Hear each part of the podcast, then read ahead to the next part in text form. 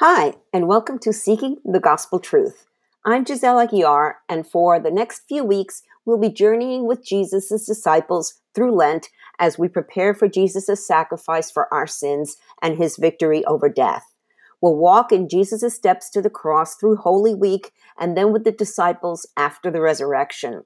If you're new to the podcast, you can listen to my personal testimony in the first three episodes. I pray that as you hear this message today, that it will encourage you to read the Gospels, the good news of Jesus' true salvation.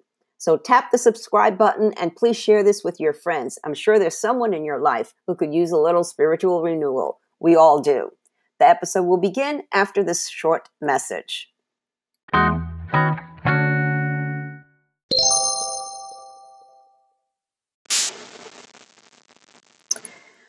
Wrote the Gospels?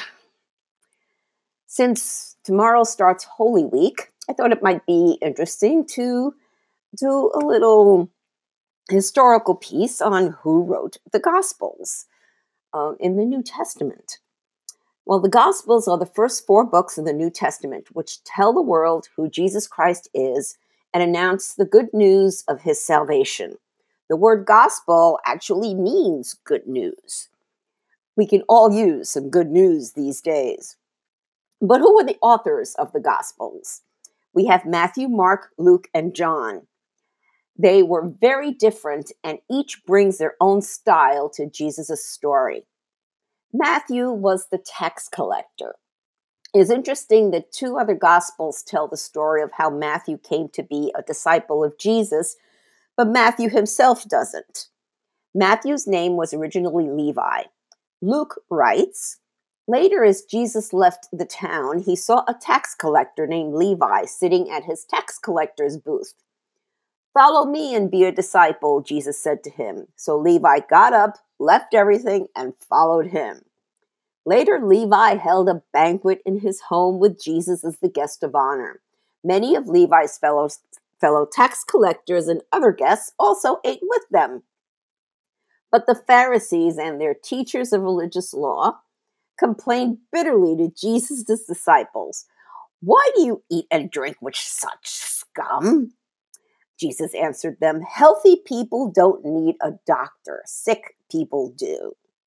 I have come to call not on those who think they are righteous, but those who know they are sinners and need to repent.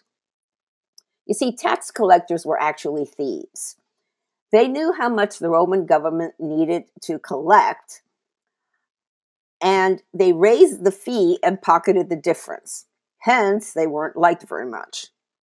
Mark chapter 2, verses 13 through 17 tells it similarly. Matthew was a Jew writing the gospel for Jews. He starts his version with Jesus' lineage, proving that he's the Jewish Messiah that the Old Testament prophets foretold. And he writes in Matthew chapter 1, verse 1 This is a record of the ancestors of Jesus the Messiah, a descendant of David and of Abraham.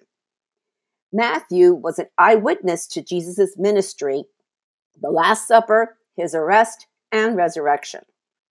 Mark's gospel is short and to the point. Mark wasn't part of the 12 disciples. He accompanied Paul on some of his missionary journeys and he was friends with Peter. In fact, Bible scholars think that Mark's gospel is a collection of Peter's memoirs. Historically, Mark is the first gospel written around 69 AD. Mark doesn't cover the Nativity or the Christmas story. He starts with Jesus' baptism and the calling of the first disciples. He relays Jesus' ministry and walks us to the cross in short, concise stories. I did a podcast, it's number three, um, dot 17, and that one's there's a the, there'll be a link to it in the show notes. Um, on uh, Mark chapter 1. Luke was a historian. Luke was a Greek physician who accompanied Paul in many of his missionary journeys. Um, uh, Luke, being a historian, tells Jesus' story in more detailed and precise format. Luke also wrote the book of Acts, so they really go together. Luke writes his gospel to a friend, Theophilus, who more than likely was a Roman official. And Luke starts his gospel, and uh, Luke 1, verses 1 through 4. Many people have set out to write accounts about the events that have been fulfilled among us. They use the eyewitness reports circulating among us from the early disciples. Having carefully investigated everything from the beginning, I also have decided to write an accurate account for you, most honorable the Theophilus, so you can be certain of the truth of everything you were taught. It's interesting that Luke, a Gentile, wrote with such detail explaining the fulfillment of God's plan to bring the gospel truth of God's salvation through Israel. He reports on Jesus' birth with accurate historical detail in Luke chapters 1 and 2. John was the disciple that Jesus loved. The last of the four Gospels is the Gospel of John. John was one of the original 12 disciples, and he, like Matthew, was an eyewitness to Jesus' ministry, arrest, crucifixion, and resurrection. John was one of Jesus' best friends, along with Peter, James, and he addressed himself as the disciple that Jesus loved. And John was the only disciple that was there at the cross. All the other ones were hiding. And I'm going to be talking about that in a podcast, probably uh, for our Holy Saturday. So subscribe so you don't miss out. John's gospel starts very differently than the other three. Like Mark, he doesn't tell any part of the Christmas story. John was writing to Greek Gentiles. Thus, he starts by calling Jesus the Logos, or the Word.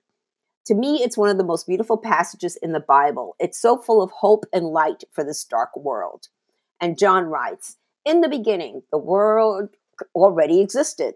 The Word was God, and the Word was with God. Actually, read separately. Let's try that again. in the beginning, the Word already existed. The Word was with God, and the Word was God. That's important.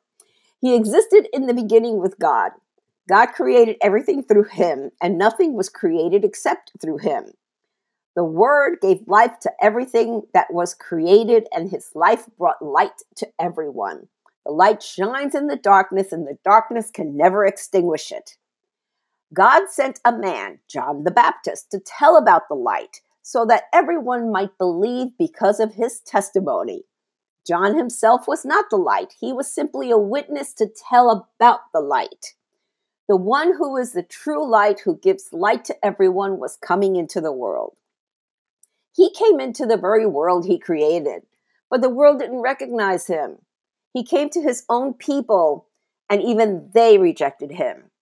But to all who believed, him and accepted him, he gave the right to become children of God.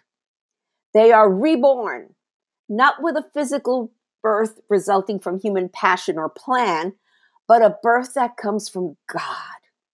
So the Word became human and made his home among us. He was full of unfailing love and faithfulness, and we have seen his glory the glory of the Father's one and only Son. The good news of Jesus' true salvation. Altogether, the Gospels tell precisely who Jesus was, why he left his home in heaven to become fully man, yet still be fully God, how he, who was sinless, took on our sins, died a criminal's death so we could have eternal life and not go to hell how by believing in him as the Messiah, we are saved from sin and we have our one way, non-stop ticket to heaven. Why we should follow Jesus and not other false teachers. How we should live as his followers, and why and how we should tell other people about Jesus and make more disciples. So, if you're not sure that you've got your one way nonstop ticket to heaven, pray this prayer right now. Dear Lord Jesus, I know I am a sinner. I believe you died for my sins. Right now, I turn from my sins and open the door of my heart and life to you. I confess you as my personal Lord and Savior. Thank you for saving me. Now, in the blog article of Next Steps in Your New Walk with Jesus, and you know, that's what Jesus came for to make a relationship with us. But you need to make that first step in inviting him into your heart. Again, subscribe so you won't miss out. I have a whole series coming up on a walking through Holy Week, and there's there's a lot of stories to tell there. But we really will capture what Jesus went through for us to save us from hell. Soli Deo Gloria. To God alone be the glory.